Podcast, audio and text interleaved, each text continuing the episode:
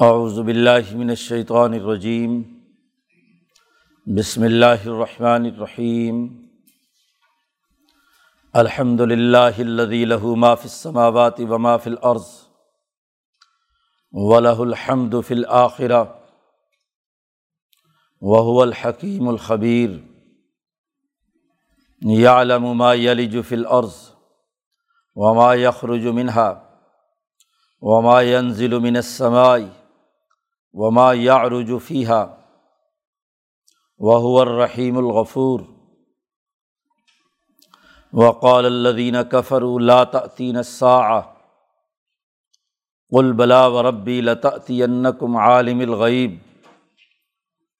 لا يعزب عنه مثقال ذرة في السماوات ولا في الأرض. ولا أصغر من ذلك. ولا اکبر اللہ فی کتاب مبین لیجزی الدین آمن و عامل الصالحات اولائک لهم مغفرت و رزق کریم والذین سعوا فی آیاتنا معاجزین اولائک لهم عذاب من رجز علیم ویر الدین اوت العلم الدی ان ضلع علیہ مر رب کا الحق ویہدی الاثرات العزیز الحمید وقال الدین کفرو حل ند الکم علا رجل یونبکم اذا مزق تم کل ممزق ان کم لفی خلق جدید افطرا اللّہ کذبً ام بھی بل الدین لا یؤمنون بالآخرت فی العذابی والضلال البعید. افلم یرو علامہ بین ایدیہم وما خلفہم من السماء والارض. ان نشا نقصف بہم الارض او نسقط علیہم کسفم من السماء. ان فی ذلک لآیۃ لکل عبد منیب. صدق اللہ العظیم. یہ صورت صبا کا پہلا رقوع ہے۔ مکی صورت ہے یہ۔ پچھلی صورت میں مسلمان جماعت کی اجتماعی طاقت اور قوت کے اصول اور ضابطے بیان کیے گئے تھے کہ حزب اللہ طاقتور اور مضبوط ہو کر باقی تمام احزاب کی نفی کرے، انہیں راستے سے ہٹائے اور انسانیت کی ترقی کے لیے مضبوط اور مستحکم حکومت اور خلافت کا نظام قائم کرے۔ اب اس صورت میں یہ بات واضح کی جا رہی ہے کہ اس حزب اللہ بلکہ اس کائنات کے تمام نظام، اس اجتماعیت کی ترقی کا جو بنیادی فلسفہ ہے وہ کیا ہے؟ دنیا میں جتنے بھی اجتماعی نظام وجود میں آتے ہیں، کسی نہ کسی فلسفے کے تحت کام کرتے ہیں۔ اس کا ایک مرکزی اور محوری نظام ہوتا ہے، جس کے گرد اس کے تمام اعمال و افعال گھومتے ہیں۔ جتنے بھی مادیت پرست نظام ہیں، خواہ وہ زمین کے تجربات و مشاہدات کے اساس پر ملت طبعین ہو یا فلکیات اور ستاروں کے اثرات کے اساس پر ملت نجامین ہو کہ فلکیاتی اصولوں، سورج، چاند، ستاروں کے ذائچوں کی بنیاد پر اپنے اعمال و افکار مرتب کریں۔ ان تمام کا تعلق ایک محدود دائرے کے ساتھ ہے۔ زیادہ سے زیادہ قرۂۂ عرض اس کے تجربات و مشاہدات ہیں۔ اور اگر زیادہ زور لگائیں تو جو فلکیاتی مشاہدات اور تجربات ان کے دائرے میں آتے ہیں، فلکیاتی سائنس ہو یا ارضیاتی، اس کی اساس پر اچھے، برے، خیر، شر، نیکی، بدی کے امور متعین کیے جاتے ہیں اور اسی کے مطابق نظام کام کرتا ہے۔ یہ جو پارٹی نبی اکرم صلی اللہ علیہ وسلم جسے تشکیل دے رہے ہیں، جسے حزب اللہ کہا گیا، اللہ کو ماننے والی پارٹی۔ اس کی بنیادی فلاسفی یہ ہے کہ یہ اس سے اوپر کے بالائی نظام، مولانا سندھی نے اس کے لیے لفظ استعمال کیا ہے، اسباب عالیہ۔ ایک اسباب صافلہ ہیں جو کرۂ ارض اور فلکیاتی نظام کے ساتھ جڑے ہوئے کہ وہاں سبب و مسبب کا نظام، علت و معلول کا نظام جاری و ساری ہے۔ لیکن ان اسباب صافلہ کے پیچھے بڑی طاقت اسباب عالیہ کی ہے، مالا اعلیٰ کی ہے۔ ان تمام قوتوں کی ہے جو اس پورے نظام شمسی کو بھی کنٹرول کیے ہوئے ہیں۔ ان اسباب عالیہ کے تحت یہ اجتماعیت قائم ہوگی۔ تو صورت میں بنیادی طور پر ان اسباب عالیہ کی نشاندہی کی گئی ہے۔ سور صورت کا آغاز ہی اس بات پر ہوا ہے اور اسی دعوے کے دلائل پوری صورت میں دیے گئے ہیں۔ یہی انداز و اسلوب ہے قرآن حکیم کا کہ صورت کے آغاز میں ایک بنیادی مدعا رکھا جاتا ہے۔ بنیادی اصول اور ضابطہ جو اس صورت میں واضح کیا جانا مطلوب ہے۔ اسے پہلے شروع میں بطور دعوے کے بیان کر دیا جاتا ہے اور پھر اس پر دلائل یا اس بنیادی کانسیپٹ پر کوئی سوالات لوگوں کے دماغوں میں شکوک و شبہات ان کو قرآن حکیم رد کرتا ہے۔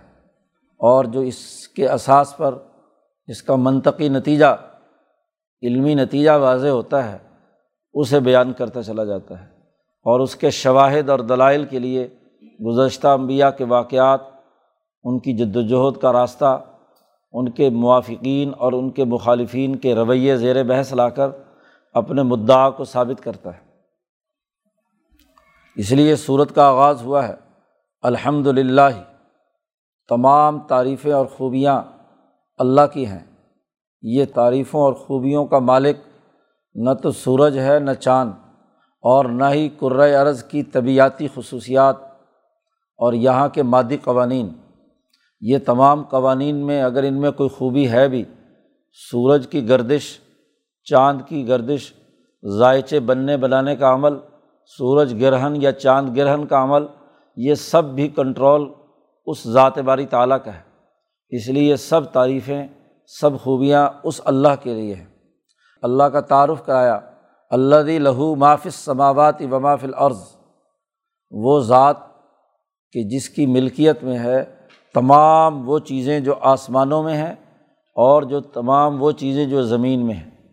سائنسدان زیادہ ہے زیادہ زمین کے خزانے کھوجنے کی کوشش کرتا ہے اور ایک فلکیاتی ماہر آسمان کے ذائچوں اور سورج اور چاند کی گردشوں اور ستاروں کے حساب کتاب لگاتا ہے۔ لیکن اللہ جس کے نظام اس کائنات کے اندر چل رہا ہے، وہ تمام آسمانوں اور تمام زمینوں اور اس میں موجود تمام خفیہ تمام چیزوں کا مالک اور مالک کو اپنی ملکیت کے ایک ایک چیز کا کیا ہے؟ مکمل پتہ ہوتا ہے۔ تو ان تمام چیزوں کا مالک ہے وہی ایک اللہ، اس پر اس کی تعریف اور اس کی حمد و ثناء گویا کہ یہ جماعت جو اجتماعیت کو تشکیل دے گی، اپنا اجتماعی نظام بنائے گی، اس جماعت کا پہلا فریضہ یہ ہے کہ یہ اس ذات کا شکر ادا کرے اس کی تعریف کرے، اس کی خوبیوں کی نشاندہی کرے کہ جن خوبیوں کے نتیجے میں اس کائنات کے آسمان و زمین قائم ہے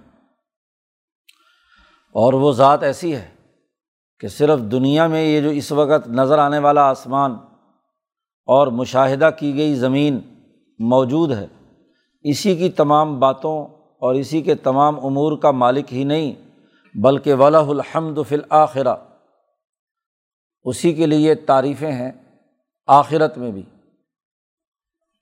آخرت میں جو اللہ کی حمد و ثناء ہے، وہ تو ہر آدمی کو عیان کرنی ہے، ظاہری طور پر کرنی ہے۔ دنیا میں تو پھر بھی کسی مقبوط الحواس آدمی کے بارے میں یہ ہو سکتا ہے کہ وہ کسی کو اللہ کا شریک ٹھہرائے، کسی پتھر کو، کسی بت کو، کسی سورج اور چاند ستارے کو کوئی اور مرکز تلاش کرے۔ لیکن جب آخرت کا مرحلہ آئے گا تو وہاں تو کسی کے اندر یہ جرت اور طاقت بھی نہیں ہوگی کہ وہ ذات باری تعلیٰ کے علاوہ کسی اور چیز کی طرف ہاں جی توجہ کرے۔ تو وہاں تو خالصتاً حمد و ثناء اور تعریف صرف اور صرف اور صرف اللہ تبارک و تعالیٰ کی ہے۔ تو اللہ کی حمد و ثناء یہ بنیاد ہے اس جماعت کی تشکیل کی جسے حکومت اور اجتماعی نظام قائم کرنا ہے۔ حزب اللہ کی تشکیل کی بنیاد حمد و ثناء سے ہے۔ اسی لیے صورت فاتحہ ہر مسلمان کو دن کی پانچ نمازوں کی ہر رکعت میں پڑھنے کا حکم دیا۔ یہاں تک کہا گیا کہ لا صلاۃ اللہ بفاتحت الکتاب، نماز ہی نہیں ہوتی بغیر فاتحہ کے۔ تو حمد و ثناء اور تعریف اس ذات کی ہے۔ آدمی جس چیز کو مرکز اور محور مانتا ہے، اس کی تعریف میں رتب السان رہتا ہے۔ جو سورج کو پوجنے والے ہیں، وہ سورج کی خوبیاں گنواتے ہیں کہ یہ یہ یہ خوبیاں ہیں۔ جی جو چاند کو ماننے والے ہیں، وہ چاند اور چاندنی کی خصوصیات اور اس کے فوائد و ثمرات کا تذکرہ کرتے ہیں۔ جو اس کے علاوہ کسی سائنس کو مانتے ہیں، تو وہ سائنسی خصوصیات اور برکات کے فضائل بیان کرتے ہیں۔ بھائی، ان تمام خوبیوں کے پیچھے جو اصل مرکز المراکز اور جو اصل ذات ہے، ذات باری تعلیٰ اس کی حمد و ثناء کی بنیاد پر تمام چیزوں کی تعریف ہو گئی۔ سورج کی بھی تعریف ہے کہ ہمیں حرارت پہنچاتا ہے، لیکن یہ اس کی ذاتی نہیں ہے، وہ جس کے کنٹرول میں ہے، اس نے بھجوایا ہے۔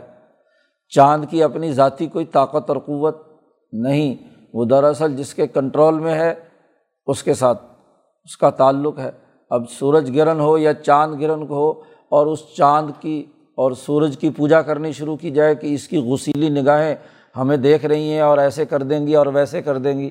بھائی، یہ پورا نظام جس کے کنٹرول میں ہے، وہ تو اللہ ہے۔ لہٰذا حضور صلی اللہ علیہ وسلم کا معمول سورج گرہن اور چاند گرہن میں اللہ کی طرف رجوع کا تھا کہ جس کے کنٹرول میں سارا نظام ہے، اس ذات کی عبادت کی جائے، اس کے ساتھ تعلق قائم کیا جائے۔ اور یہ وہ ٹرننگ پوائنٹ ہے کہ جس میں عالم غیب کی چیزیں آشکارا ہوتی ہیں جو سورج اور چاند سے بھی اوپر کی ہے آخر کوئی تو طاقت ہے جس نے یہ نظام بنایا کہ انیس بیس سال ایک کے بعد ایک مکمل سورج گرہن ہو رہا ہے۔ تو کسی نظام کے تحت ہے نا، کسی سسٹم کے تحت ہے کہ اس وقت اس مرحلے پہ یہ اس علاقے میں اس طرح سے ہوگا۔ تو جس کنٹرول کرنے والی جو ذات ہے وہ اللہ تبارک و تعالیٰ کی ہے۔ تو اس کی عبادت میں مشغول ہونا، تلاوت کرنا، اس کے ساتھ وابستہ ہونا، اس کی حمد و ثناء اور تعریف کرنا، اور اگر اس میں انسانیت کے لیے کوئی شر ہے تو اس کے بچنے کے لیے بھی کیا ہے؟ اسی کی طرف متوجہ ہونا۔ تو یہ حمد و ثناء دنیا میں بھی اور آخرت میں بھی صرف اور صرف اسی ذات کے لیے ہے۔ اور اس ذات کا تعارف مزید یہ ہے کہ وہ الحکیم الخبیر۔ وہ انتہائی حکمت والی ذات ہے اور انتہائی باخبر ہر چیز کی اسے خبر ہے اور خبر کے ساتھ ساتھ ان تمام چیزوں کو ایک حکمت کے ساتھ، درست طریقۂ کار کے مطابق ان کے لیے جو ضروریات اور تقاضے ہیں انہیں پورا کرتا ہے۔ انتہائی حکیم ہے اور خبیر اب اس حکمت اور اس خبر کا جو اللہ تبارک و تعالیٰ کو حاصل ہے، اس کے نتیجے میں اس نے ایک نظام بنایا ہے۔ اور آج مشاہدات سے بھی اور سائنس سے بھی یہ بات ثابت ہو چکی ہے کہ یا علم و ما یلیج و فل عرض و ما یخرج و منہا۔ بھائی زیادہ سے زیادہ سائنسدان مشاہدہ کرتے ہیں عرضی قوتوں کے باہمی تعلقات کا مطالعہ کرتے ہیں۔ آسمان یا فلکیاتی جو اثرات و نتائج ہیں، ان کا مطالعہ کرتے ہیں۔ تو آج ہمیں یہ بات معلوم ہو گئی کہ ان میں سے ہر ایک سیل، ہر ایک ایٹم اس کی ایک ریڈیئیشن ہے اور ایک وہ ایبزرو کرتا ہے جو باہر سے دوسری طرف سے توانائی آ رہی ہے۔ تو آسمان سے جو کچھ خارج ہو رہا ہے۔ یا علم و ما یلی جو فل عرض آسمان سے، بالائی نظام سے جو کچھ احکامات، سورج، چاند، ستارے جو جو توانائیاں بکھیر رہے ہیں، سورج حرارت پیدا کر رہا ہے، چاند جو ہے اس کے اندر سے چاندنی کا اخراج ہو کر ہاں جی سمندر میں جوار بھاٹا ابھرتا ہے۔ ہاں جی ستارے جو ہیں وہ اپنے اثرات ہاں جی سلفر وغیرہ جو جو جو ستارہ جس بنیاد پر ہے، وہ اپنی ریڈیئیشن زمین کی طرف ہاں جی بھیجتا ہے۔ جب ہر ایٹم کی ایک ریڈیئیشن ہے، تو ایٹموں کا مجموعہ کہیں بھی ہو، کسی دائرے میں بھی ہو تو اس کی ایک ضرور ہوگی۔ اور جب اوپر سے آسمان سے یہ سب کچھ آتا ہے تو اور زمین قبول کرتی ہے۔ یلی جو فل عرض زمین کے اندر جو چیز داخل ہو رہی ہے ایبزرو ہو رہی ہے۔ جی جو اوپر سے آئی، توانائی، اور اس میں تمام چیزیں ہیں۔ وہی الہی بھی اوپر سے آئی تو زمین کے اندر جو صاحب استعداد ہیں، ان کے قلوب کے اوپر وہ منتقل ہو کر اپنا اثر ڈال رہی ہے۔ تو یلی جو فی الارض، زمین میں جو بھی کچھ داخل ہو رہا ہے، بارش برسی، زمین نے جذب کر لی، توانائی آئی، اسے اس نے جذب کر کے اس کو نئی ہاں جی صلاحیت اور استعداد اس کے اندر پیدا کر دی۔ اسی طریقے سے برف باری ہوئی، اس نے اپنے اثرات پیدا کیے، وغیرہ وغیرہ۔ ما یالی جو فی الارض ماں عموم کے لیے ہے، جو چیز بھی اس زمین کے اندر جذب ہو رہی ہے، اس کے اندر ایبزرو ہو رہی ہے ہر ہر چیز کو وہ جانتا ہے، یا عالم اور وما یخرج و منہا، اور جو چیز بھی اس زمین سے خارج ہو رہی ہے، اس سے نکل رہی ہے۔ زمین کی بھی تو اپنی ریڈیئیشن ہے جو باقی سیارات پر واپس جا رہی ہے۔ چاہے وہ زمین سے نکلنے والا وہ پھل، پھول، غذا وہ ہو، درخت ہوں، معدنیات ہوں، انسانوں کے اندر سے جو خیالات پھوٹتے ہیں وہ ہوں یا انسانوں کے اعمال ہیں الہی یس عد الکلیم الطیب۔ پاکیزہ کلمات اس کی طرف واپس لوٹ کر جاتے ہیں انسانوں کے خیالات، ان کے تصورات، ان کے اعمال، ان کے کیے ہوئے کام، ان کا بنایا ہوا نظام۔ یہ تمام کی تمام چیزیں جو اس قرۂۂ عرض سے خارج ہو کر باہر جا رہے ہیں۔ جی یہ اگر آکسیجن جذب کر رہا ہے تو اس کے جسم سے کاربن ڈائی آکسائڈ بھی تو خارج ہو رہی ہے۔ تو جو بھی کچھ اس میں سے نکل رہا ہے، جو بھی کچھ ماں یخرج و منہا، اتنا پرفیکٹ نظام تو کسی کا بھی نہیں ہے۔ جتنے طبیعتی قوانین والے ہیں، وہ بھی ماں یخرجو میں تمام چیزوں کو ابھی تک مکمل طور پر پا نہیں سکے۔ اور جو کچھ آسمان سے نیچے آ رہا ہے، زمین کے اندر جذب ہو رہا ہے، اس کی حقیقت بھی پورے طور پر نہیں پاس گئی اللہ ماشاء اللہ علم کے کچھ ذرائع کے ذریعے سے ایک فیصد، ڈیڑھ فیصد، دو فیصد سے زیادہ ابھی ان کی معلومات نہیں ہیں۔ لیکن وہ ذات باری تعلیٰ جس سے اس حزب اللہ نے اپنا تعلق قائم کرنا ہے، اپنی اجتماعیت اور خلافت کا نظام قائم کرنا ہے، وہ ذات باری تعلیٰ ماں یخرجو اور ماں یلیجو۔ جو چیز داخل ہو رہی ہے اور جو چیز زمین سے خارج ہو رہی ہے، ہر چیز کو اچھی طرح جانتا ہے۔ یا عالم اتنا باخبر ہے۔ خبیر کی تفصیلات بیان کر دی کہ حکیم بھی ہے اور خبیر بھی ہے۔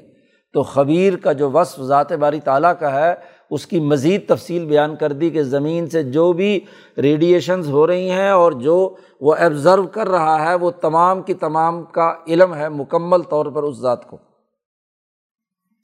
ایسے ہی جس کو تم آسمان سمجھتے ہو، وما ین ضلع منس سماعی وما یا عروج فی ہا آسمان سے بھی جو کچھ نیچے نکل رہا، آ رہا ہے۔ اس کی جو ریڈیئیشن ہے، سورج، چاند، ستارے اور اس سے اوپر کا بالائی نظام، عرش الٰہی سے جو کچھ نازل ہو رہا ہے، وہ قرآن ہو، تورات ہو، زبور ہو، انجیل ہو، کتابیں ہوں، احکامات ہوں، فرشتوں کو احکامات دیے جا رہے ہوں۔ ہاں جی اور اسی طریقے سے سورج، چاند، ستارے جو کچھ توانائی زمین پر بھیج رہے ہیں، وہ جو بھی کچھ ین ضلع و منت سمائی آسمان سے جو کچھ نازل ہو رہا ہے۔ اس کی جتنی بھی ریڈیئیشن ہے۔ اور وما یا عروج فی ہا اور جتنی یہاں کے تمام چیزیں آسمان کے اندر داخل ہوتی ہیں۔ فرشتے صبح آتے ہیں، شام کو واپس چلے جاتے ہیں۔ سورج کی گردش مکمل ہوتی ہے تو حضور فرماتے ہیں کہ غروب ہونے کے بعد وہ عرش الہی کے پاس پہنچتا ہے۔ اور اللہ میاں سے پوچھتا ہے کہ کیا اگلے دن طلوع ہونا ہے؟ جی اللہ میاں کہتے ٹھیک ہے، طلوع ہونا ہے تو ہو جاتا ہے۔ اور جس دن اللہ تبارک و تعالیٰ کہیں گے کہ نہیں خبردار واپس لوٹ جاؤ۔ جدھر سے آئے تھے ادھر ہی چلے جاؤ۔ تو پوری کائنات کی گراریاں الٹی۔ اور جب گراری الٹی چلتی ہے تو ہر چیز اڑ جاتی ہے۔ پورا مکینیکل سسٹم، ڈیجیٹل سسٹم بھی کیا ہے، اڑ جاتا ہے بھگ سے بجلی کا ایسا ہی معاملہ ہو جائے تو ریڈیئیشن اس کی جو ہے اور اس کی جو الیکٹرک لہریں ہیں، وہ اگر ٹکرا جائیں تو دھماکے سے پورا کا پورا کیا ہے، ٹرانسفارمر اڑ جاتا ہے۔ تو پوری کائنات پھر بھگ سے اڑ جائے گی۔ الٹا کام شروع ہو گیا۔ تو آسمان اور زمین کی تمام چیزیں جو بھی کچھ وہاں سے نازل ہو رہی ہیں اور وہاں یا رجو فی ہا اور جو کچھ یہاں سے نکل کر اوپر جا رہا ہے ہاں جی اوپر اس کے اندر پہنچ رہا ہے، تو وہ بھی جانتا ہے۔ تو تمام چیزوں کی جو اخراجات ہیں اور ان جذابات ہیں، دونوں کے دونوں قرۂۂ عرض کا ہو یا آسمان کا ہو، ہر ایک اس انجذاب اور ہر ایک اس اخراج کو اچھی طریقے سے جانتا ہے۔ یہ تو باخبر ہونے کی بات ہے اور چونکہ حکمت والا ہے، اس لیے وہ رحیم الغفور، وہ مہربان بھی ہے۔ ورنہ جتنی معلومات اس کے پاس ہیں اور تمہارے جتنے کرتوت ہیں، تم جو ظلم و ستم ڈھا رہے ہو، تمہارے ظلم کے جو خانہ محفوظ ہو چکا ہے اللہ پاک کے پاس اس کا نتیجہ تو یہ ہونا چاہیے تھا، اس عالمگیر سسٹم کے تحت کہ ہر آدمی کو ایسی سزا دی جائے کہ وہ نیست و نابود ہو جائے۔ لیکن رحیم بھی ہے، بہت ہی مہربان ہے۔ اتنی زیادہ معلومات اور انفارمیشن ہونے کے باوجود ہاں جی وہ شفیق ہے اور بہت سی غلطیوں کو تو معاف کرتا ہے، الغفور بھی ہے، معاف کرنے والا بھی ہے۔ اس لیے اللہ نے کہا کہ وما اصابہ کم مصیبت فبیما کسبت عیدی کم کوئی مصیبت نہیں آتی سوائے اس کے کہ جو تم نے کمایا ہے۔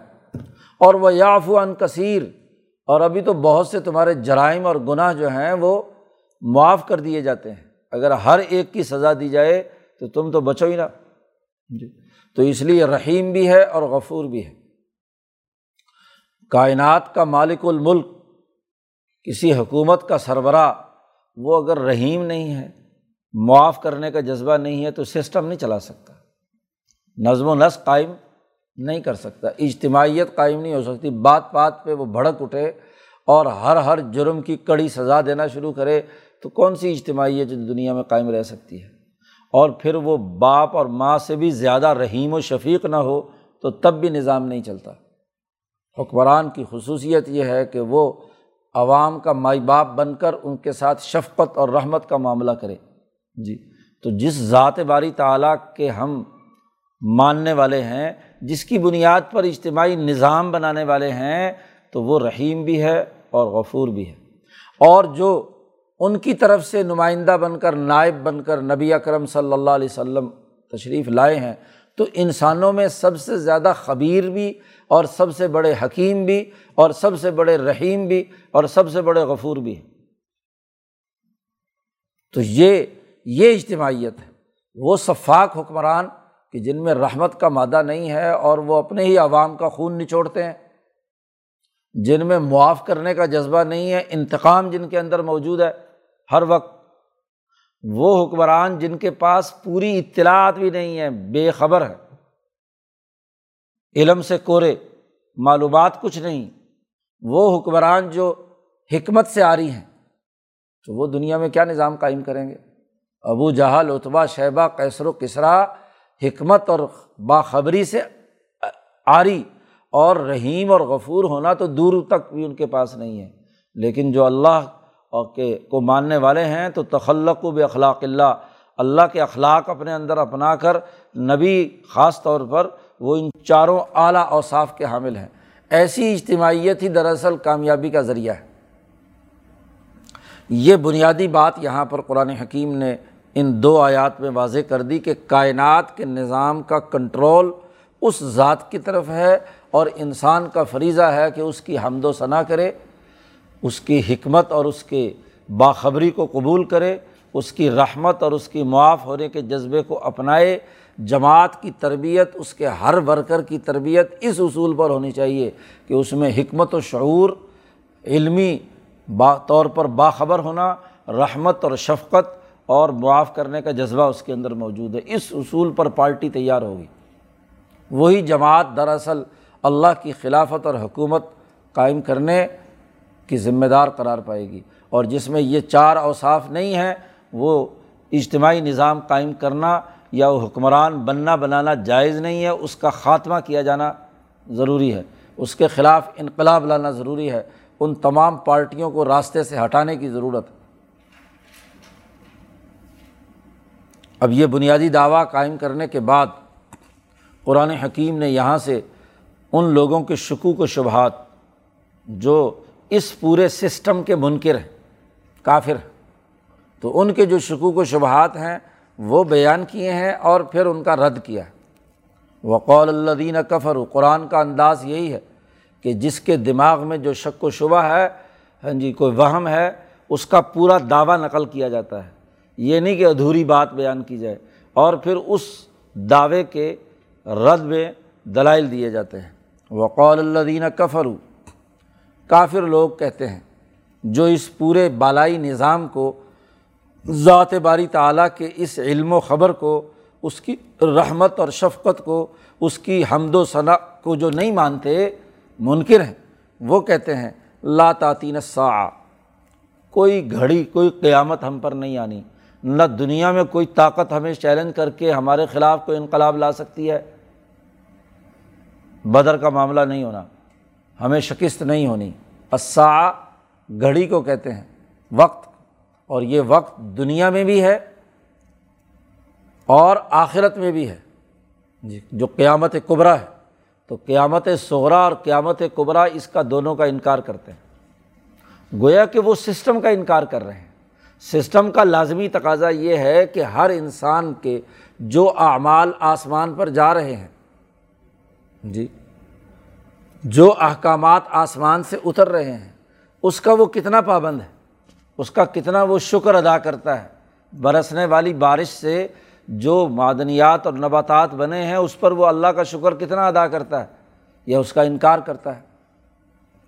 تو جو یہ کافر لوگ ہیں، یہ کہتے ہیں کہ لا تعطی نسا ہمارے پاس یہ قیامت شیامت نہیں آنی، یہ جو تم انقلاب کے دعوے کر رہے ہو، یہ ہاں جی ہمیں اس سے واسطہ نہیں پڑے گا۔ اور اسا دونوں معنیٰ کے لیے خود قرآن نے استعمال کیا ہے۔ ہاں جی صورت القمر میں کہ سید ضم الجمع و یولون دبر بل ساعت موعد و ساعت ادہا و امر کہ عنقریب یہ جماعت ان کی شکست کھائے گی۔ اور ان کا اس شکست کھانے کا ایک وقت مقرر موعد ہم اس کا وعدہ ان کے ساتھ کیا گیا ہے کہ تم نہیں مانو گے تو تمہیں عذاب آنا ہے۔ تو وہ عذاب کا وعدہ وہاں بال اتفاق اس اسا سے مراد معد سے مراد جو ہے وہ کیا ہے؟ غزوہ بدر ہے۔ مکی صورت ہے وہ بھی۔ اور وسعت و ادہا و امر۔ اور ایک اور گھڑی ہے جو اس سے زیادہ خوفناک ہے۔ وہ قیامت ہے۔ عطف مغایرت پر دلالت کرتا ہے۔ تو وسا دوسری والی اور ہے۔ اور پہلے والی اسا اور ہے۔ پہلے والی اسا دنیا میں انقلاب ہے۔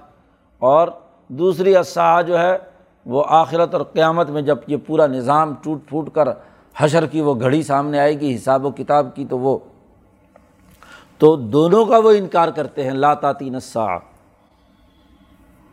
قل، اے محمد صلی اللہ علیہ وسلم، ان سے کہہ دیجیے جس پرفیکٹ سسٹم کی میں بات کر رہا ہوں، ذات باری تعالیٰ کے اس نظام کی، اس کے علم و خبر کی، اس کے رحمت اور غفور ہونے کے خلق کی تو ان تمام کی بنیاد پر کہہ دیجیے بلا ہاں و ربی، میرے رب کی قسم۔ جی اپنے رب کی قسم اٹھا کر آپ کہہ دیجیے کہ لتعینکم ضرور بس ضرور ضرور بس ضرور، وہ انقلاب کی گھڑی ضرور آئے گی۔ یہ نہیں ہو سکتا کہ دنیا میں تمام انعامات دیے جائیں، تمام کام ہوں اور پھر انسان بیکار پیدا کیا گیا۔ ہے اس کے اعمال کی جزا و سزا کا ایک وقت ہے اور وہ انقلاب کا وقت ضرور آئے گا۔ وہ قیامت کی گھڑی ضرور آئے گی جہاں حساب کتاب ہونا ہے۔ تو اے رسول صلی اللہ علیہ وسلم، اپنے رب کی قسم اٹھا کر ان کے دماغ سے یہ شک و شبہ نکال دے کہ جو ان کے دماغ میں یہ بات غلط بیٹھی ہوئی ہے کہ لاطاطی نسا قیامت نہیں آئے گی۔ اللہ کی قسم بھی اٹھا، نبی سے کہا جا رہا ہے کل ہاں جی ہاں بلا قسم ہے میرے رب کی لتاطی کم ضرور بھی ضرور تم پر لام بھی تاکید کا ہے اور آگے لتاطی یہ بھی نون ثقیلا یہ بھی تاکید کا ہے کہ یہ قیامت، یہ انقلاب کی گھڑی تم پر ضرور آئے گی۔ کیوں آئے گی؟ عالم الغیب، ذات باری تعالیٰ جو ہے، جس نے یہ گھڑی انقلاب کی لانی ہے، وہ تمام غیبوں کا عالم ہے۔ جی۔ ذات باری تعلیٰ تمام جو پوشیدہ چیزیں ہیں، تمہیں تو نظر نہیں آتی، تمہیں تو صرف آسمان سے اترتی ہوئی بارش نظر آتی ہے، تمہیں تو زمین سے نکلتی ہوئی کھیتیاں اور مال و دولت نظر آتا ہے۔ تم تو انہیں قوانین کے اندر الجھے ہوئے ہو۔ اس کے پیچھے جو غیب کا نظام ہے، غیب کا سسٹم ہے، اس کو تمہارا علم نہیں ہے۔ یہ عالم الغیب، اللہ تبارک و تعالیٰ جاننے والا ہے۔ اور اتنا علم ہے، اتنا علم ہے اس کے پاس وسیع و عریض کہ لا یا ضب و انح مسقال ذرت فص سماواتی ولا فل عرض کوئی چیز بھی اس سے ایک ذرے کے برابر بھی ہو، کوئی چیز بھی اس کی نظروں سے غائب نہیں ہے۔ لا یا زبان ہو اس سے غائب نہیں ہے کوئی چیز بھی۔ آسمانوں میں ہو اور بسقال ذرتن ایک ذرے کے برابر بھی ہو، ذرہ بھر بھی کوئی چیز جو ہے وہ اس کی نظروں سے اوجل نہیں ہے۔ اور ولافل عرضی اور نہ ہی زمین میں کوئی ایک ذرہ اس کی نظروں سے اوجل ہے۔ ولا اصغر من ظالی کا ولا اکبر۔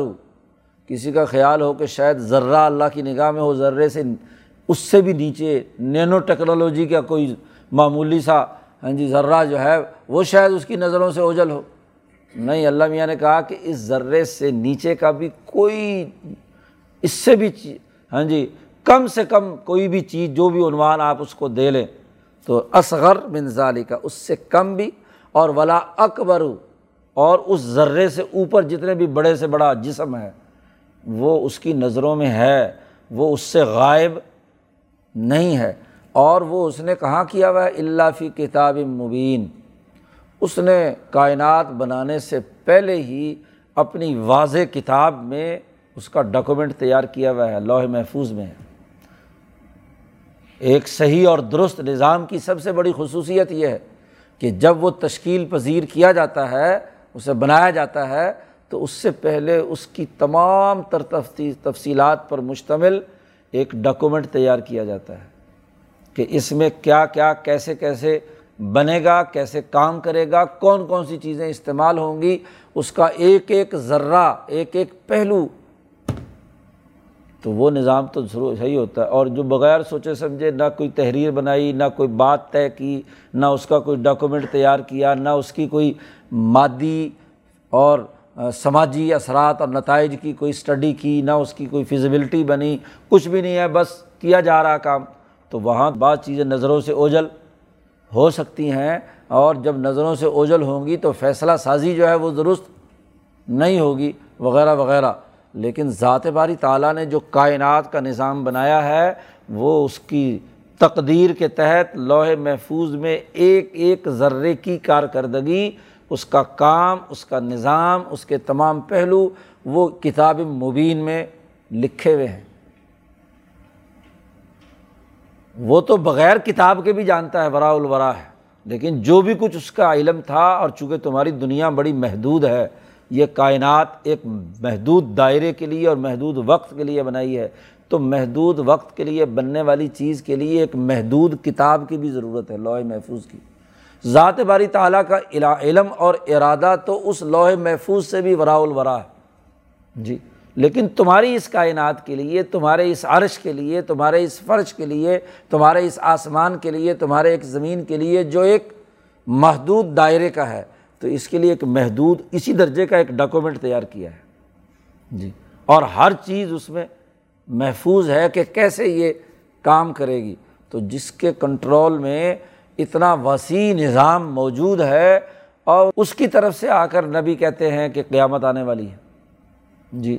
تو تم کیسے کہتے ہو اللہ تعطی نسا قیامت نہیں آئے گا؟ کیا تمہارے پاس علم ہے؟ اگر تمہارے پاس غیب کا علم ہے اور ان تمام باتوں سے تم باخبر ہو تو پھر تو تم دعویٰ کرو اور بغیر علم کے ایسے الٹپ گفتگو شروع کر دو۔ ہاں جی محض اٹکل پچو لگا کر، محض اندازوں سے باتیں کرو کہ جی قیامت نہیں آنی۔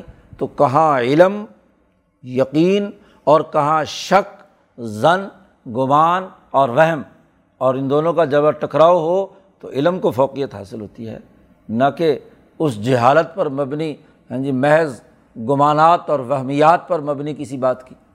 تو یہ تو تمہارے تجربات اور مشاہدات کی وہمیات ہیں جو تم سائنسی بنیادوں پر پیش کر رہے ہو کہ جی سائنس اس بات کا انکار کرتی ہے کہ انسان ترقیات کے اگلے مرحلوں میں داخل ہوتا ہے۔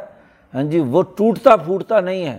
ہم صدیوں سے دیکھتے آ رہے ہیں، باپ باپ، ماں، باپ ہاں جی پیدا ہو رہے ہیں، مر رہے ہیں ہاں جی تو وہاں کہاں قیامت؟ اگر قیامت ہوئی ہوتی تو پیچھے گزرا ہے۔ ان کا ایک اعتراض یہ بھی کہ یہ ہمارے آبا و اجداد جو ہیں ہمارے سامنے زندہ ہو کر کھڑے ہوتے، ان کا حساب کتاب ہو رہا ہوتا، ہمیں تو کہیں نظر نہیں آ رہا۔ تمہاری نظر ہے۔ تم تو صرف اس مادی دنیا کے تجربات و مشاہدات پر جھوٹی، سچی کوئی رائے قائم کر سکتے ہو۔ اس ذات سے تو تمہارا تعلق ہی نہیں جو غیب کے پورے نظام کو کنٹرول کیے ہوئے۔ وہ یا تو اللہ پاک ہے یا فرشتے۔ ہاں جی۔ اور یا نبی جس کو جتنا علم اللہ نے دنیا میں دیا ہے، اس علم کے مطابق نبی گفتگو کرتے ہیں۔ اور پھر اگلی بات سوچو، یہ تمام چیزیں جو اللہ کے علم میں ہیں اور اس کی نظروں سے غائب نہیں ہیں، اور یہ جو نظام اللہ نے بنایا ہے، آسمانوں اور زمینوں کے اندر چیزوں کے داخل ہونے کا اور خارج ہونے کا ان جذاب کا اور اخراج کا یہ اس لیے بنایا ہے کہ لیجزی اللہ زینہ آمن و عامل الصالحات۔ اور یہ قیامت آنا اس لیے بھی ضروری ہے تاکہ بدلہ دیا جائے ان لوگوں کو جنہوں نے صبر و استقامت، صحیح نظریے ایمان اور عمل صالح کے ساتھ کام کیا۔ لحم مغفرت و رزق کریم، ان کے لیے مغفرت بھی ہے چونکہ غفور الرحیم ہے اور رزق کریم بھی ہے، اس لیے کہ وہ رحیم ہے۔ اب رحمت کا تقاضا ہے کہ جو لوگ اس صحیح نظام کو درست تسلیم کر کے اس پر ایمان لا کر ان مقاصد و اہداف کے لیے عمل کریں گے، ان کو انعام دیا جائے۔ اور ولدینہ صعفی آیاتینہ معاجزینہ اور وہ لوگ جو ہماری آیات میں ہاں جی اس کو ناکام بنانے کے لیے کام کرتے ہیں، اس کے لیے صحیح کرتے ہیں، دوڑتے پھرتے ہیں۔ ہمارے احکامات کو شکست دینے کے لیے معاجزینہ عاجز بنانے کے لیے جو اپنے تئیں کوشش کر رہے ہیں الحم عذاب مر رزن علیم، ان کے لیے بلا کا عذاب ہے جو بہت ہی دردناک ہوگا۔ رزن علیم، بہت ہی کیا ہے، خطرناک، بہت ہی خوفناک قسم کا عذاب ہے۔ عذاب العلیم دردناک عذاب انہیں ملے گا۔ تو ان کا دعویٰ نقل کیا اور پھر اس کا علمی رد کیا اور واضح طور پر بتلایا کہ دنیا میں جزا و سزا کے نظام، قرآن کہتا ہے، دیکھو تم خود اپنے یہاں مجرم کو سزا دیتے ہو کیوں؟ اگر کوئی جزا و سزا نہیں ہے، اس کو عدالت کے کٹہرے میں کیوں لاتے ہو؟ کیوں تم نے دار الندوہ کے اندر ایک بہت بڑا تخت بچھا کر اپنی حکمرانی کا یہ نظام بنایا ہوا ہے کہ جو آدمی مجرم ہے، تمہارے خیال کے مطابق تمہاری سرمایہ داری ہاں جی اور تمہارے غلط نظریات کو نہ مانے اس کو جرمانہ کرو، اس کو سزا دو۔ تو اللہ میاں نہیں سزا، جزا دے گا۔ وہ تو مالک الملک ہے، تمہارا علم تو ناقص ہے۔ تم ناقص علم کو انسانیت پر مسلط کرتے ہو۔ کہ جی یہ سائنس سے ثابت ہو گیا، میڈیکل سائنس سے ثابت ہو گیا، ناقص علم مسلط کرتے ہو۔ اللہ جو کامل علم والا ہے، وہ علم بیان کرے اور اس کی مخالفت کرنے والے کو سزا نہیں ملنی چاہیے۔ وہ حقائق بیان کرے اور وہ اس کے مطابق احکامات دے۔ تو اس کو سزا نہیں ہونی چاہیے۔ وہ یر الدین اوت العلم اللہ ان ضلع علیہ کا میر ربی کا الحق۔ وہ لوگ جن کو علم دیا گیا ہے۔ اہل علم اچھی طرح سمجھتے ہیں کہ تیرے رب کی طرف سے آپ پر جو چیز نازل ہوئی ہے وہ الحق ہے۔ وہ جھوٹی نہیں ہے۔ جس کے پاس علم ہے، جو وہم کا شکار ہے جو گمانات کے پیچھے چل رہا ہے، جو محض اٹکل پچو سے اندازے سے بات کر رہا ہے، ان ان تم اللہ تخرسون۔ ہاں جی تم تو اندازوں سے بات کر رہے ہو۔ کوئی علمی بنیاد تمہارے پاس نہیں ہے، اس لیے روز اپنے فیصلے بدلتے ہو۔ آج ایک تجربہ، ایک ایڈوائس جاری کی، کل کو دوسری پرسوں کو تیسری، چوتھ پر، اگلے دن چوتھی۔ تو تم تو روز بدل رہے ہو۔ لیکن یر الدین اوت العلم جو اصل میں علم والے ہیں، وہ یہ دیکھ رہے ہیں۔ ہاں جی انہیں یہ بات معلوم ہے کہ جو آپ پر کتاب نازل ہوئی ہے، وہ بالکل برحق ہے۔ چونکہ اللہ تعالیٰ جانتا ہے کہ جو کچھ آسمان سے نازل ہو رہا ہے، اور اس نازل ہونے والی میں یہ کتاب بھی تو ہے، فرشتوں کا نزول بھی تو ہے، جبرائیل امین کا نبی اکرم صلی اللہ علیہ وسلم پر آنے کے لیے نزول بھی تو ہے۔ تو جو اہل علم ہیں عالم الغیب سے تعلق قائم کر کے جو اپنا علم اونچا بنا لیتے ہیں۔ جب وہ عالم غیب سے ربط پیدا کر لیتے ہیں تو یر اللہ دینا جانتے ہیں، دیکھتے ہیں۔ جی الحق و یہدی الا سرات العزیز الحمید۔ اور اللہ تبارک و تعالیٰ یا وہ اہل علم جو ہیں، وہ اس کو سیدھا راستہ جو زبردست طاقت والی ذات کا جس کی تعریف کی گئی ہے خوبیوں والی ذات کی طرف کا راستہ، وہ ہدایت ان کو حاصل ہوتی ہے اس علم کی بنیاد پر۔ تو جو اہل علم ہیں، وہ ایسی بات نہیں کہیں گے کہ حساب کتاب کے لیے مقررہ وقت نہ آئے۔ یہ تو کوئی جاہل ہی کہے گا کہ جی غلط کام کی سزا نہیں ملنی چاہیے اور اچھے کام کا کوئی انعام نہیں ملنا چاہیے۔ اس سے بڑی جہالت اور حماقت اور کیا ہوگی؟ تو ایک شک جو ان کے دماغ میں تھا ذات باری تعالیٰ کی اس پوری کائنات کے نظام اور اس کے علم اور اس کی حمد و ثناء کے مقابلے میں کہ وہ کہتے تھے، لا تعطین سا تو ان کا دعویٰ نقل کیا، ان کا غلط سوال نقل کیا اور اس کی تردید کی اپنے پہلے دعوے کی بنیاد پر جو شروع صورت میں قرآن نے کیا۔ پھر ایک اور ان کا دعویٰ، ان کی ایک اور غلط بات نقل کی ہے اور وہ بھی بن وان نقل کی ہے۔ علمی دنیا میں جب بھی گفتگو کی جاتی ہے، مکالمہ یا مقاصمہ یا مباحثہ کیا جاتا ہے، تو دشمن بھی ہو، اس کی بات بھی پوری پوری نقل کرو اور اس کا جواب تبھی ممکن ہوگا۔ یہ نہیں کہ آپ اپنی من مرضی سے تروڑ مروڑ کے دوسرے کا موقف پیش کرو کہ جی یہ اس نے موقف اختیار کیا ہے اور پھر اس کے اوپر تابڑ توڑ حملے شروع کر دو۔ یہ طریقۂ کار درست نہیں ہے۔ جی قرآن کا جو اسلوب ہے کہ کتنا ہی بڑا دشمن ہو۔ اب اللہ کے مقابلے میں ان کافروں کی کیا حیثیت ہے؟ ان کو تو ویسے ہی حکارت کے ساتھ ان کی تو بات ماننی نہیں چاہیے، لیکن اللہ پاک نے قرآن کا حصہ بنا دیا، ان کا موقف۔ وقال اللہ کفرو یہ منکر لوگ کہتے ہیں۔ جی ابو جہال اتبا شہبہ اپنے عوام کو کہتے ہیں کہ او لوگو حل ند الکم اعلیٰ راج الن کیا ہم تمہیں نہ بتلائیں ایک ایسے آدمی کے حوالے سے کہ یونبی حکم جو تمہیں یہ بات کہتا ہے؟ نبی اکرم صلی اللہ علیہ وسلم کی طرف اشارہ کر کے یہ کافر کہتے ہیں کہ او ہم تمہیں ایسے آدمی کی نشاندہی کرتے ہیں جو یہ کہتا ہے کہ ایزا مزق تم کل ممزق، جب تم ریزا ریزا ہو جاؤ گے اپنی قبروں میں، مٹی میں مل جاؤ گے، ہڈیاں ختم ہو کر بوسیدہ ہو جائیں گی، تو وہ کہتا ہے کہ ان نقم لفی خلقن جدید، تم دوبارہ پیدا ہو گئے ایک نئی خلق جدید تمہارا نیا وجود آئے گا۔ یہ وہ آدمی کہتا ہے، آؤ تمہیں ہم دکھائیں۔ بطور استحضاء اور بطور مذاق کے نبی اکرم صلی اللہ علیہ وسلم کی طرف طنز کرتے ہوئے کہ آؤ تمہیں ایک بندہ دکھائیں کہ جو ایسی آگے آگے قرآن نے جملہ استعمال کیا ہے کہ یا جھوٹی بات ہے یا اس کا دماغ چل گیا، جنون ہو گیا اسے۔ افطرا اللہ کذیباً اس نے اللہ پر جھوٹ بولا ہے۔ دو ہی ممکنہ شکلیں ہیں۔ اور یا اس کا دماغ چل گیا ہے۔ ام بھی ہی جنا وہ پاگل ہو گیا ہے۔ جنون تاری ہے اس کے اوپر۔ مجنون ہے۔ کیونکہ ایسی بات کوئی مجنون اور پاگل ہی کہے گا کہ جو چیز بوسیدہ ہو کر مٹی میں مل گئی تو دوبارہ کیسے زندہ ہوگی بھلا؟ یہ ان کا موقف ہے۔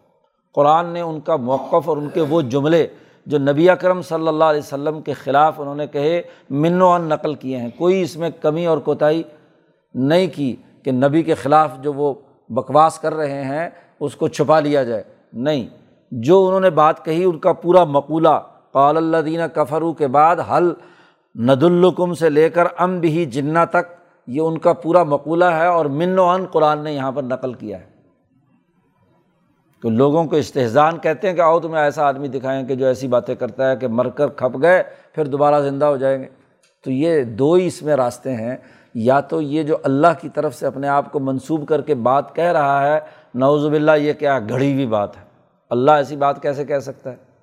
اور دوسری شکل یہ ہے کہ اگر اس کی یہ گفتگو ہے تو جنون اس کو ہے، پاگل پن ہے۔ ہاں جی اپنی طرف سے مجنون ایسی باتیں کر رہا ہے۔ اللہ نے اس کا جواب دیا سب سے پہلے تو الزامی جواب دیا۔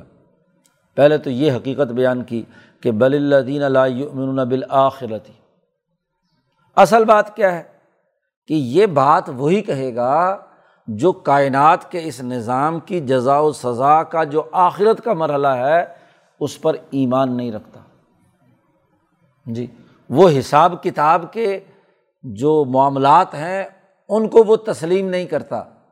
پہلے جو ان کا مقولہ تھا کہ قیامت نہیں آنی جی اس کی پہلے تردید کی علمی طور پر کہ بھائی بھلا سوچو کوئی آدمی اچھا کرے یا برا کرے تو اس کی جزا و سزا کا نظام ہوتا ہے یا نہیں؟ تو آخرت میں جزا و سزا کا نظام ہونا چاہیے، تو آخرت ضروری ہے۔ اب اگلی بات جو انہوں نے غلط دعویٰ کیا ہے، اس کی تردید اس بنیاد پر کی کہ اصل بات کیا ہے؟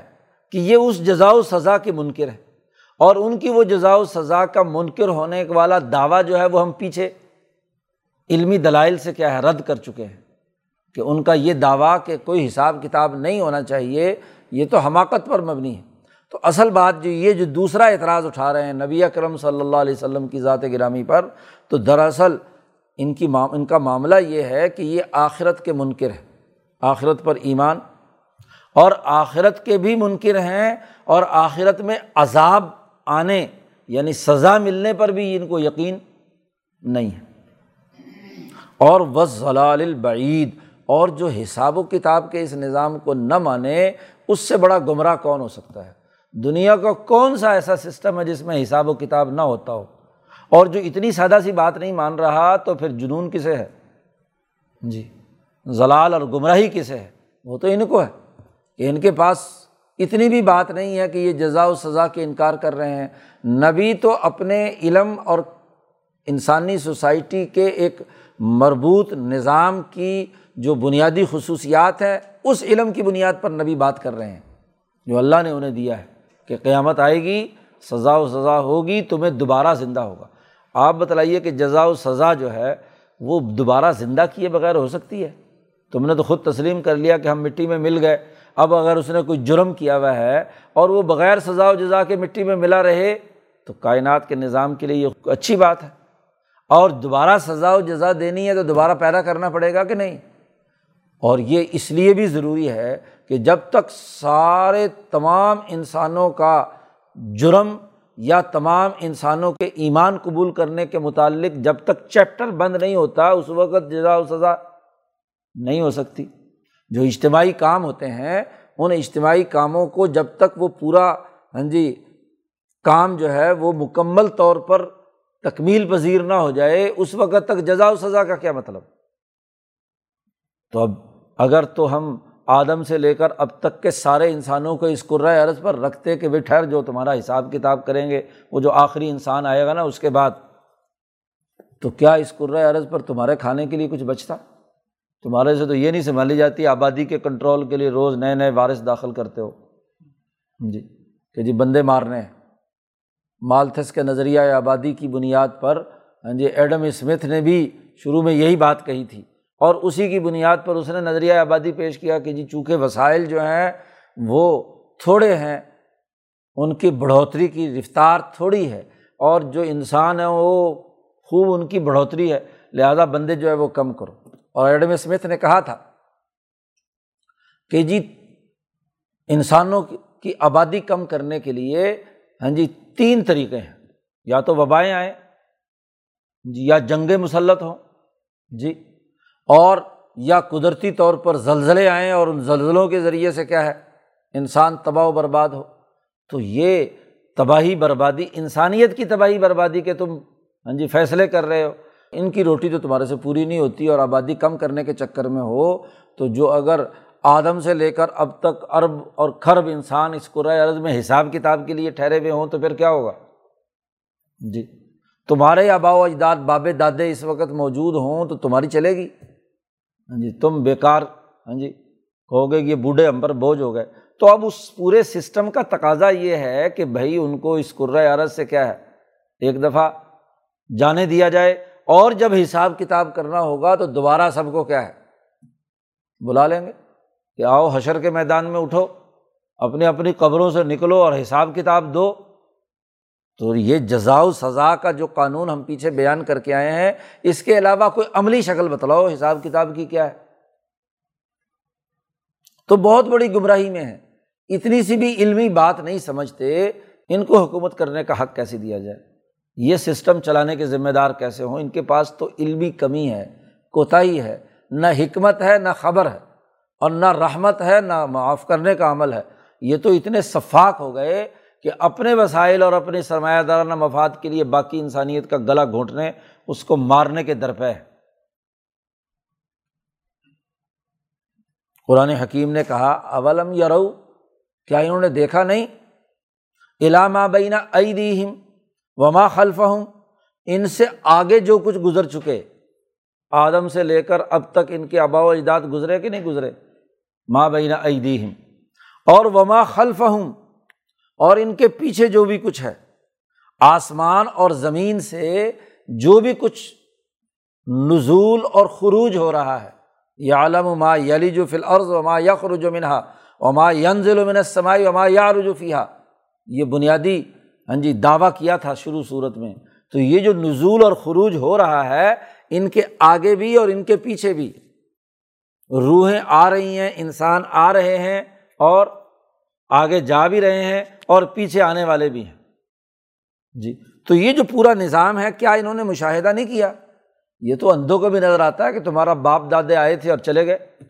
اور یہ بھی نظر آ رہا ہے کہ تمہاری اولاد پیدا ہو رہی ہے، آ رہے اور اولاد سے اولاد آگے نسل در نسل چل رہی ہے۔ تو کیا اولم یرو؟ انہوں نے یہ نہیں دیکھا۔ علامہ بین عیدی مما خلف منسمائی ولعرض اور اگر یہ نظام نہ ہو اور ان نشا نقصف بہم العرض اگر ہم چاہیں تو ہم ان کو زمین میں دھسا دیں۔ یہ نظام قدرتی طور پر خود کام کر رہا ہے۔ کہ موت کا جو وقت مقرر ہے اس پر موت آ جاتی ہے اور بچے کی پیدائش کا وقت ہے تو وہ بچہ پیدا ہو کر یہ جو انسانی زندگی کا سائیکل چل رہا ہے، کیا اس کا مشاہدہ نہیں کیا؟ تو نقصف بہم العرض ہم چاہیں تو ان کو زمین میں دھسا دیں۔ جی۔ او نسخ علیہم کی صفم من سما کیونکہ جب زمین اپنے اندر ہاں جی دا، چیزیں اس کے اندر داخل ہوتی ہیں تو کیا تمہیں تباہ و برباد کر کے زمین کے اندر داخل نہیں کیا جا سکتا۔ جی۔ اور او نسخ علیہم کی صفم من سما اور جب آسمان سے چیزیں نازل ہو رہی ہیں تو آسمان سے اللہ تبارک و تعالیٰ ایک بہت بڑا ٹکڑا اٹھا کر تمہارے اس پوری آبادی پر ڈالے اور تمہیں تباہ و برباد کر دے۔ تو آسمان کا نازل ہونے والی تمام چیزیں اس کے کنٹرول میں ہیں اور زمین میں داخل ہونے والی چیزیں اس کے کنٹرول میں ہے تو یہ خصف اور یہ سکوت ہاں جی اوپر سے ہاں جی پتھروں کا اور اوپر سے ٹکڑوں کا نیچے گرنا، یہ دونوں تو اس کے کنٹرول میں، اگر ہم چاہیں تو ایک ہی دفعہ میں کیا معاملہ ختم کر دیں۔ اس پر غور و فکر کرو۔ زمین سے جو کچھ نکل رہا ہے، آسمان میں جو داخل ہو رہا ہے، اور آسمان سے جو اتر رہا ہے، جو زمین میں داخل ہو رہا ہے یہ دونوں چیزیں جو ہیں، اس پر غور و فکر کرو۔ تو اس پورے نظام پر جو غور و فکر کرنے والے ہیں، ان کے لیے بڑی نشانیاں ہیں۔ ان نفی ذالک کل ابدم منیب۔ جو اللہ کی طرف رجوع کرنے والا ہے، اس کو ماننے والا بندہ ہے، اس کے لیے اس میں بڑی نشانیاں ہیں۔ لہٰذا یہ جو دعویٰ ہے تمہارا رسول اللہ صلی اللہ علیہ وسلم کے بارے میں، جھوٹی بات ہے، یہ غلط ہے۔ یہ افطرا اس کو کہنا یا جنون کہنا، یہ تو علم کی بات ہے، یہ تو ابد منیب ہونے کی علامت ہے کہ وہ اللہ کی طرف رجوع کرنے والے بندے حضرت محمد مصطفیٰ صلی اللہ علیہ وسلم نے حق بات تمہارے سامنے بیان کی، اس کا جنون سے یا پاگل پن سے کیا تعلق ہے؟ اس کا نئی بات اپنی طرف سے، بات گھڑنے سے کیا تعلق ہے؟ یہ تو اس پورے کائنات کے عالمگیر نظام کے تناظر میں ایک علمی مقدمہ تمہارے سامنے پیش کیا گیا ہے۔ یہ کوئی گمانات کی بنیاد پر بات نہیں ہے۔ تو دو بنیادی جو اس دعوے پر شکوک و شبہات ہو سکتے تھے ہاں جی مکے کے ان کافروں کے، قرآن حکیم نے ان کا تذکرہ کر کے اس کو علمی دلائل سے ان کا توڑ کیا اور وہ مقدمہ ثابت ہو گیا کہ کائنات پر کنٹرول اسی ذات باری تعالیٰ کا ہے اور اسی کی ملکیت میں ہے آسمان و زمین اور اسی کی لیے آخرت میں بھی حمد و ثناء ہے اور دنیا میں بھی حمد و ثناء ہے۔ تو جو دعویٰ کیا گیا تھا، اس کو دلائل سے قرآن حکیم نے یہاں واضح کر دیا۔ اور عبد منیب یعنی نبی اکرم صلی اللہ علیہ وسلم نے جو بات کہی ہے، وہ درست ہے۔ اب اگلے رقوع میں ایک اور عبد منیب یعنی سلیمان اور داود کا قصہ بیان کیا ہے۔ کہ اس عبد منیب نے کیسے انسانی فائدے کے لیے کائنات کی ان تمام چیزوں کو اللہ کے حکم سے استعمال میں لا کر کردار ادا کیا؟ داود علیہ السلام نے کیسے انسانی فائدے کے لیے ہاں جی لوہے کا استعمال شروع کیا؟ سلیمان علیہ السلام نے کیسے کائنات کو مسخر کر کے انسانی فائدے کے لیے استعمال کیا؟ تو ابو جہل کیسر و کسرا کی حکومت نہیں چاہیے۔ حکومت کا اگر کوئی ماڈل اور نمونہ دیکھنا ہے تو وہ داود کا دیکھو اور سلیمان کا دیکھو۔ کہ جو اللہ کے احکامات کی بنیاد پر انسانیت کے لیے کام کر رہے ہیں، آج محمد مصطفیٰ صلی اللہ علیہ وسلم بھی اسی کے احساس پر ویسی ہی بین الاقوامی حکومت قائم کرنے کے لیے دنیا میں آئے ہیں۔ تو یہ بنیادی فلسفہ، یہ بنیادی سوچ اور فکر قرآن حکیم نے انسانیت کے سامنے اس صورت میں رکھی ہے۔ اللہ تعالیٰ قرآن حکیم کو سمجھنے اور اس پر عمل کرنے کی توفیق عطا فرم اللہ